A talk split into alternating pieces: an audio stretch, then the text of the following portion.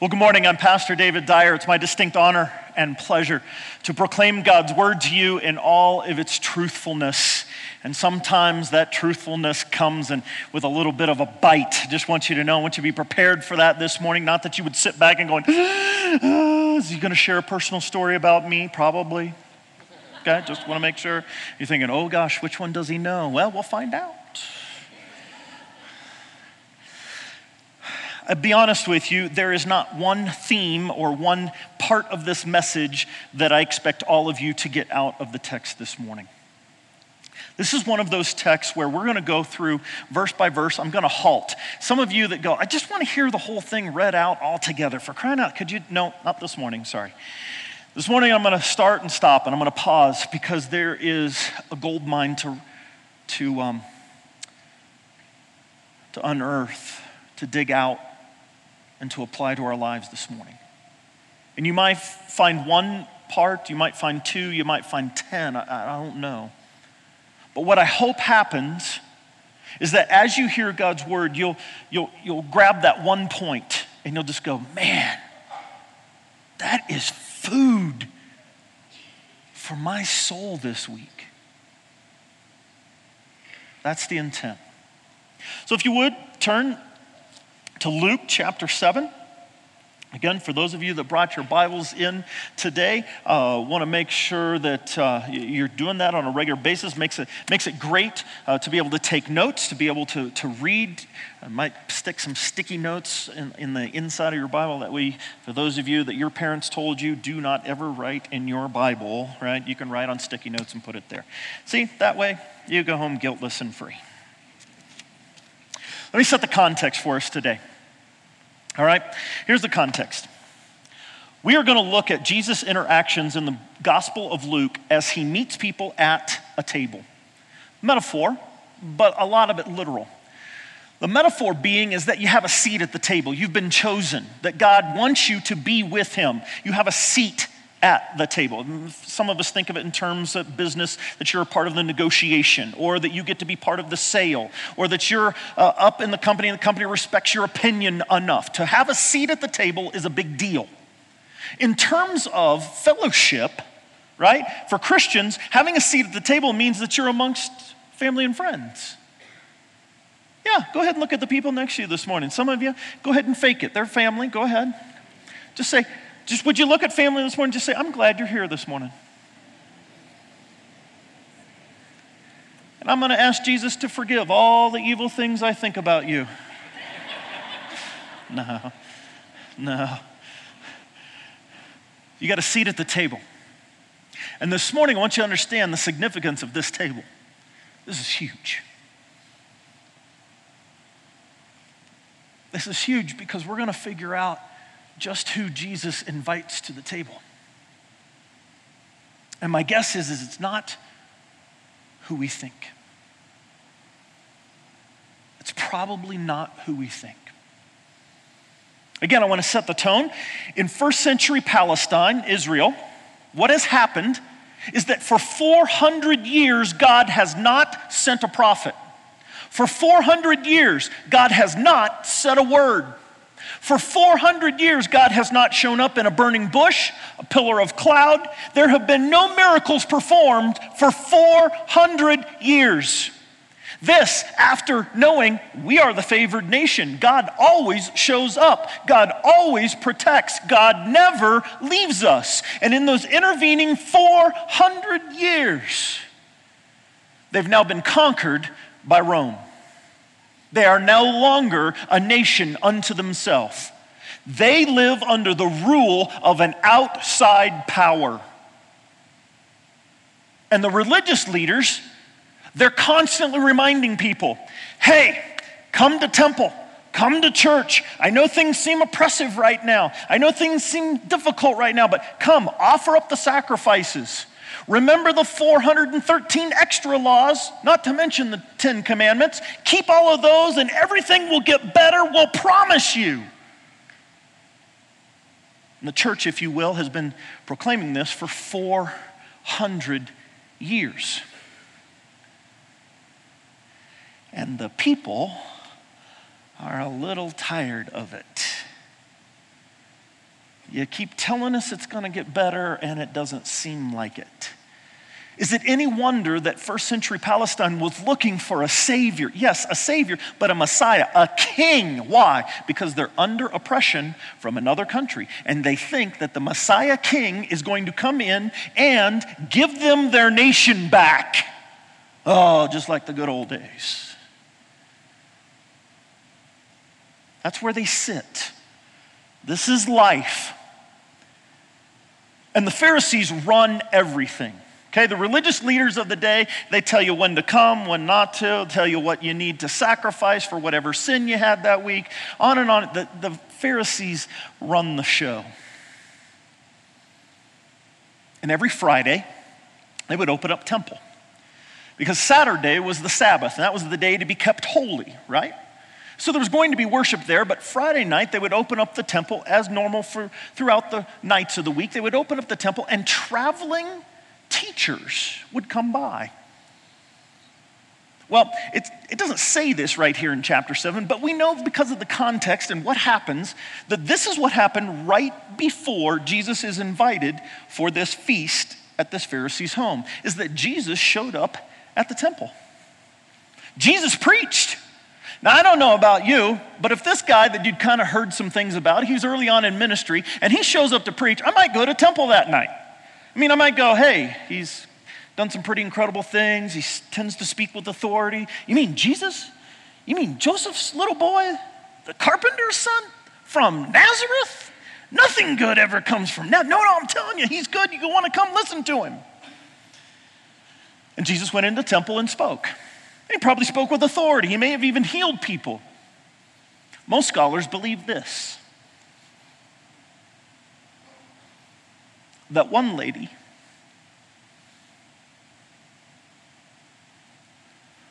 who was loved by all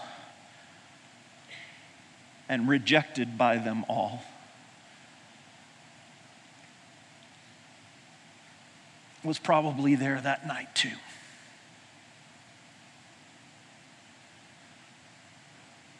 I know we've got some youngsters, so parents, you'll have some splaining to do. This woman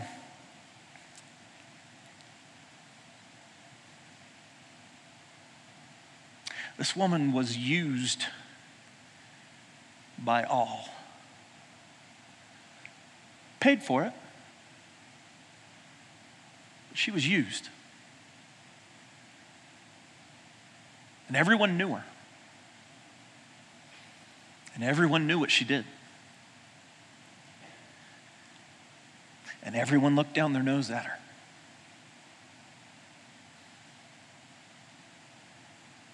You'd find her in the quiet, dark places around town.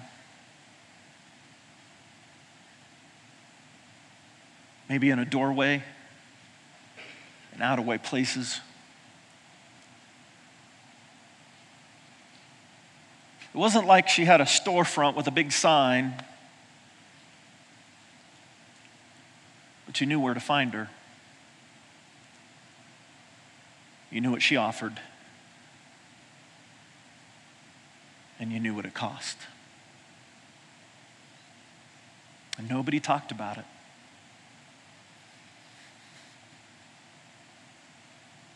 But they all knew.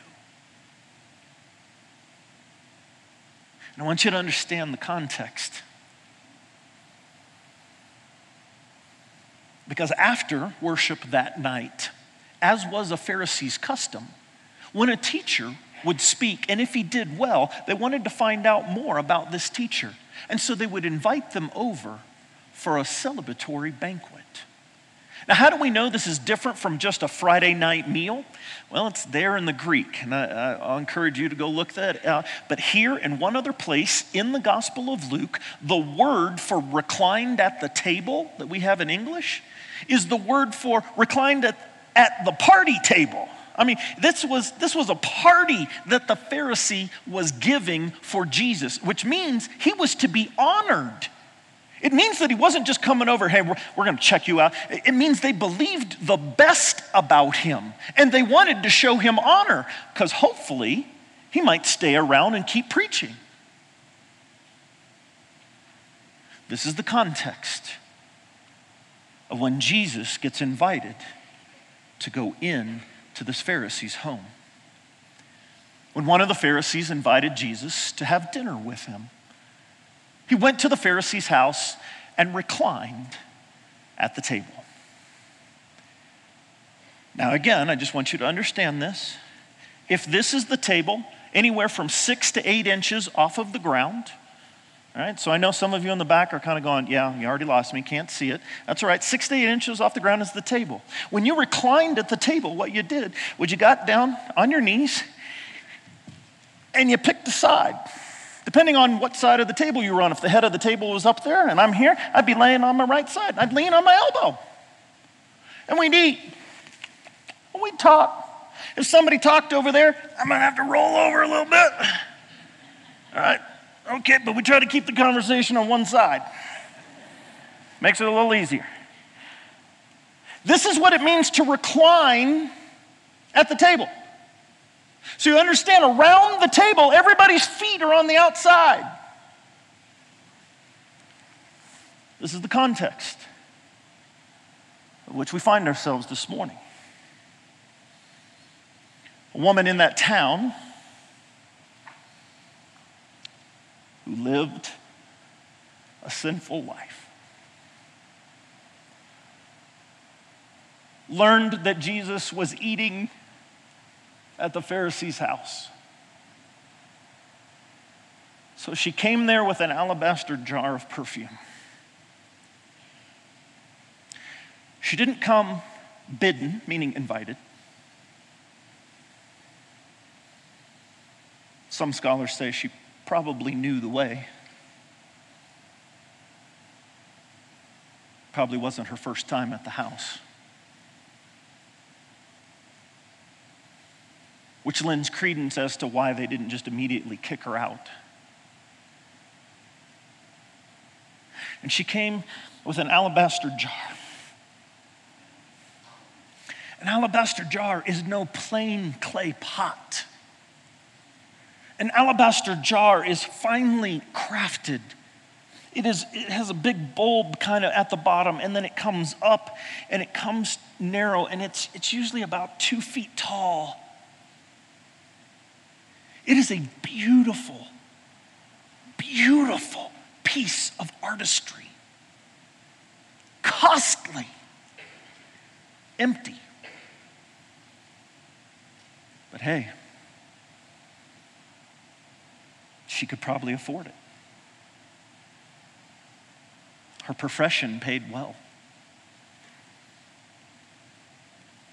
Inside that alabaster jar was this perfume, this expensive perfume. Again, she could afford it.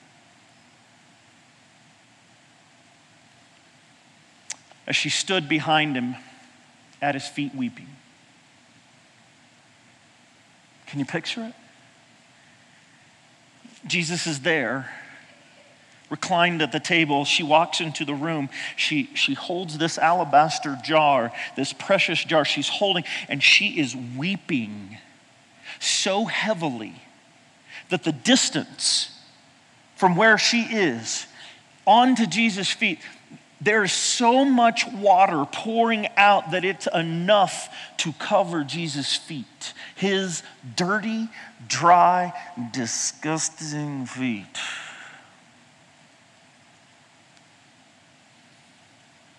She began to wet his feet with her tears, and then she wiped them with her hair. I want you to get a visual of this.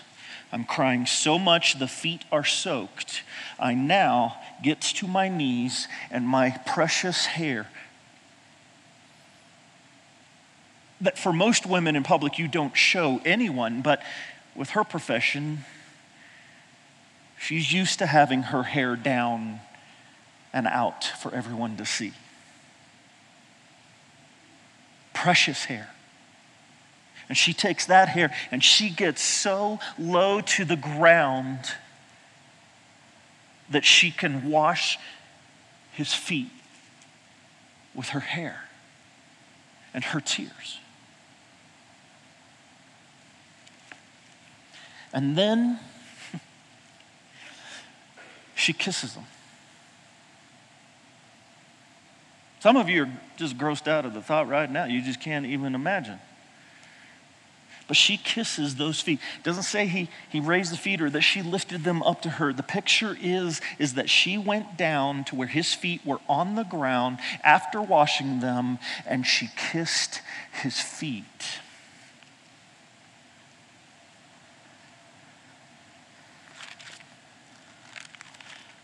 Let me read to you a verse in Psalm chapter 2.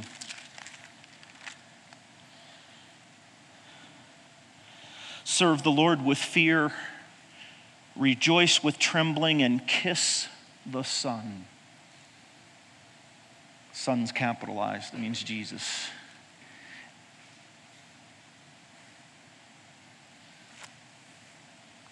Kiss the Son. In 1 Kings chapter 19, what is described as worshiping God is to kiss the feet of God. In the New Testament, New Testament Christians shared the peace of God by giving each other a holy kiss. You understand the vulnerability of kissing? I mean, we don't, we don't take it the way that I think that God intended. A kiss is a holy thing. It's holy. Right? We tell our kids, well, be careful who you, well, it doesn't matter who you, I mean, you can kiss, you just can't, you know, anything else.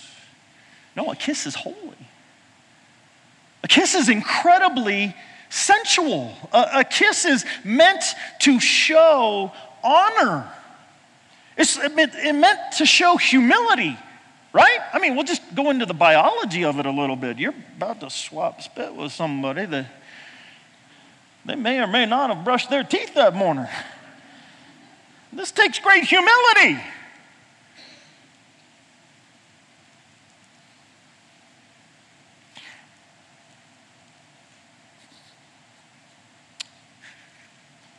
She's as low as you can go. And she kisses his feet.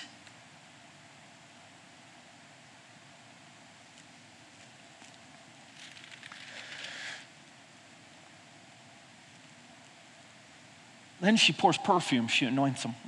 She takes this expensive alabaster jar, she pours it out, and she anoints the worst of him and says, This is holy.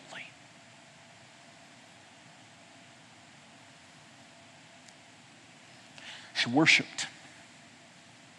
I want you to understand that. What she was doing was worshiping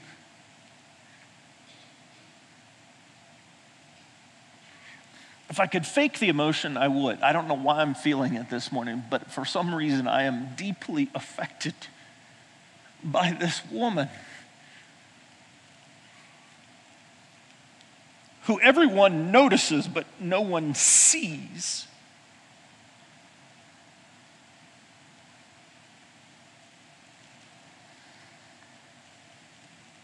When the Pharisee who had invited him saw this, he said to himself, if this man were a prophet. See, I invited him over for dinner to check him out. We're going to see if he's really, I mean, he preached pretty good, but let's see if he's a prophet. And he sees this and he goes, if this man were a prophet, he'd know who is touching him and what kind of woman she is a sinner. Can, can you hear the disdain what kind of woman she is. Like, I'm so much better. Like, you haven't sold your soul ever to the highest bidder. Like, you've never compromised your morals ever.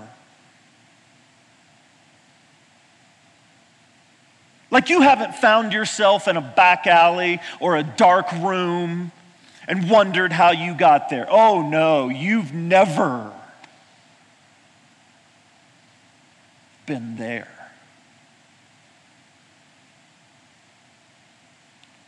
No. We've all been her. And what this Pharisee says is if you're a sinner, you don't belong. And what this says is, I'm so much better than you sinners. And he couldn't be further from the truth. This guy who is so high and mighty and knowledgeable is missing the point. Jesus answered him, Simon, I have something to tell you. They probably didn't say it that way. I'm guessing Jesus went, Sit down, son. I got something I'm fixing to tell you. Better gird yourself up because it's coming full force. Okay, he probably didn't do that either. So, somewhere in the middle, I'm thinking Jesus said, Simon, right? He uses his first name, right? You catch that? Simon. Man, I know you, dude. I know you inside and out. You think, you think you're so above this. Dude, I know you. Sit down. I got something to tell you. Tell me, teacher. Notice before, prophet. I think he's a prophet. Oh, he's obviously not a prophet because he's letting the sinner touch him. Well, maybe I'll give him that he's a teacher. Still a respected position, but not as big as a prophet, right? So we're seeing this in the text. Two people owed money to a certain moneylender. One owed him 500 denarii, and the other 50. Neither of them had the money to pay him back. So he, gave, he forgave the debts of both.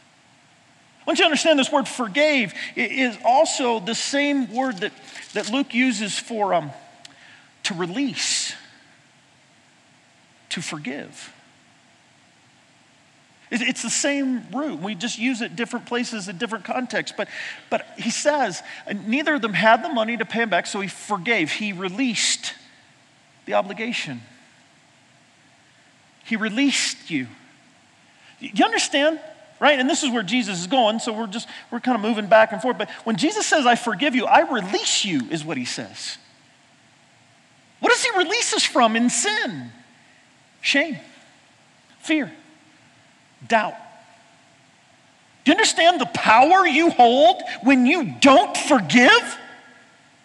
What you hold over people by not forgiving is that you keep them in a place of shame and fear and doubt. Jesus, Jesus tells the story. He says, You know what? He forgave the debts of both, He released them. Now, which of them will love him more? Simon replied, I suppose, right? Don't we do that? Well, I mean, I guess. I mean, I can kind of see where you're going with the story, but it probably doesn't really apply to me or anything. But uh, I suppose the one who had the bigger debt released, forgiven. Same word. Jesus says, You've judged correctly.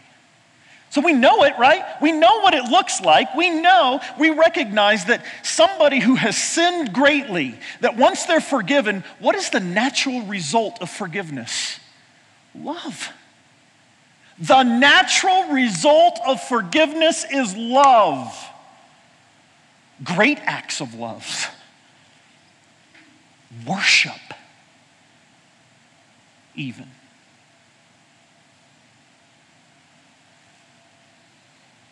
And he turned toward the woman and said to Simon, right? Get the picture. He's looking at her and talking to Simon. I love this. Do you see this woman? I was reminded a couple of weeks ago that in most African cultures, in their language, when they say hi or whatever is the equivalent of hello or good morning, just kind of that, that morning or that you meet somebody walking down the hallway or on the road and you kind of wave and say hi, that in most African cultures, what they say, literally translated is, is I see you which means I recognize you. I, I take you into account. You mean something. I see you. It's not like the rest of us that put our blinders up and just, good morning. Yeah, it's good to see you. We walk through and we don't really see the people around us. You see, Jesus is looking at her and he's talking to Simon and he says, Simon, do you see her? I wish he'd have given more. Do you see her the way I see her, Simon? Do you see how much love and compassion I have for this woman, Simon? Do you know that I made her, Simon? Do you know that she's precious to me? And I know all you can think about, Simon, when you see her is her profession. But I see who I made her to be. She is precious to me. Do we see people that way? Or do we see them as adversaries? Do we see them as even family members to, to, to beat down or to win on top of? Do we see who God has made? When I yell at my kids, I'm yelling at God's creation. When I spout off to my wife in a very loving manner, I am spouting off to God's daughter.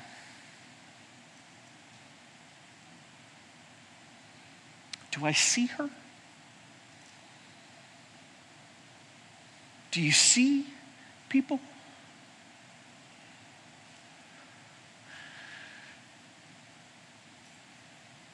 I came into your house and you did not give me water for my feet. You, you didn't even wash my feet.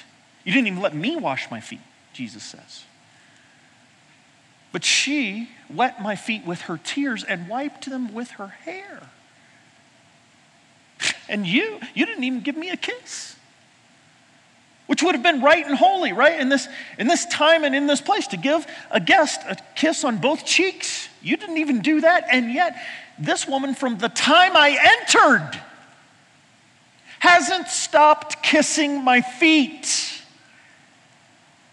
From the moment she entered, she has been worshiping me, is what he says.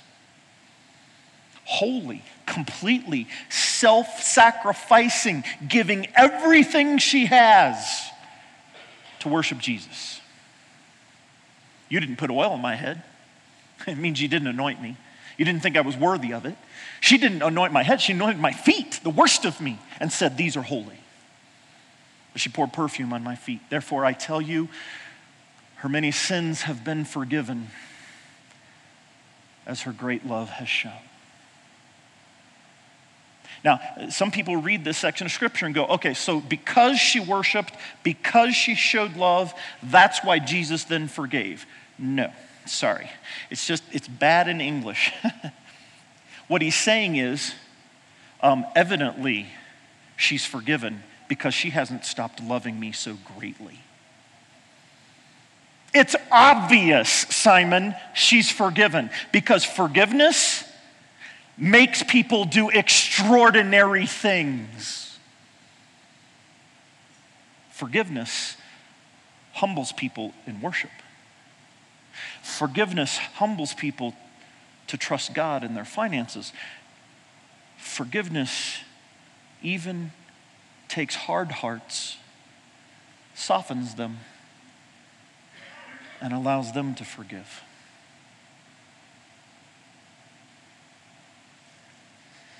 One writer wrote that verse this way For this reason I tell you that her sins, her many sins, must have been forgiven her or she would not have shown such great love to me.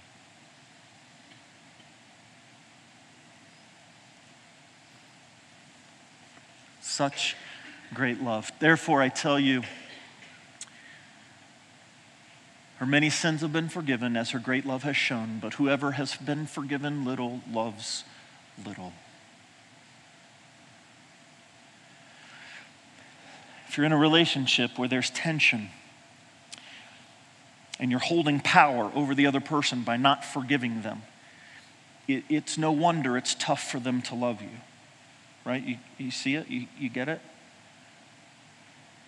I'm just not getting enough love. Well, let's try forgiveness first. Let's, let's try to, for, well, I don't feel like forgiving. I, I know. Well, I don't think I should be the one for I, I know. But let's try that first and see if it doesn't produce what Scripture says it produces, which is great love.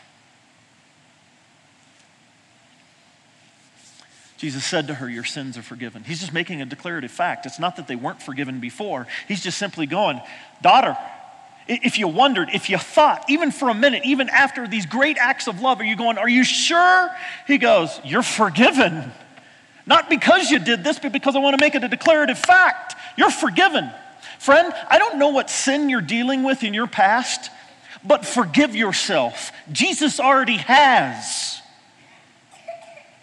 And forgive your spouse and forgive your children and put great acts of love in replacing that tension, that fear, that shame, that doubt, that guilt. Let great acts of love pour forth. The other guests began to say among themselves, Who is this that even forgives sins? I mean, we thought he was a prophet, he did some cool teaching, but now he has stepped over the line. That's only God's job to do. I'm God. That's what he just said. I'm God. Y'all are looking for a Messiah to release from the kingdom, to be your own separate nation. I'm here for much bigger things than that. I'm here to forgive sins. I'm here to release people. I'm here to free people from the past. I'm here to, to save the sick, the sinners. I'm here to forgive them. And you know what, Mr. Pharisee Simon? If you're so righteous and you don't have sin, because you obviously think you're better, then I didn't come for you. And if Jesus didn't come for you, He's not taking you home to be with Him forever. You get it? Jesus came for sinners. If you're anything but a sinner, you're not going home with Him.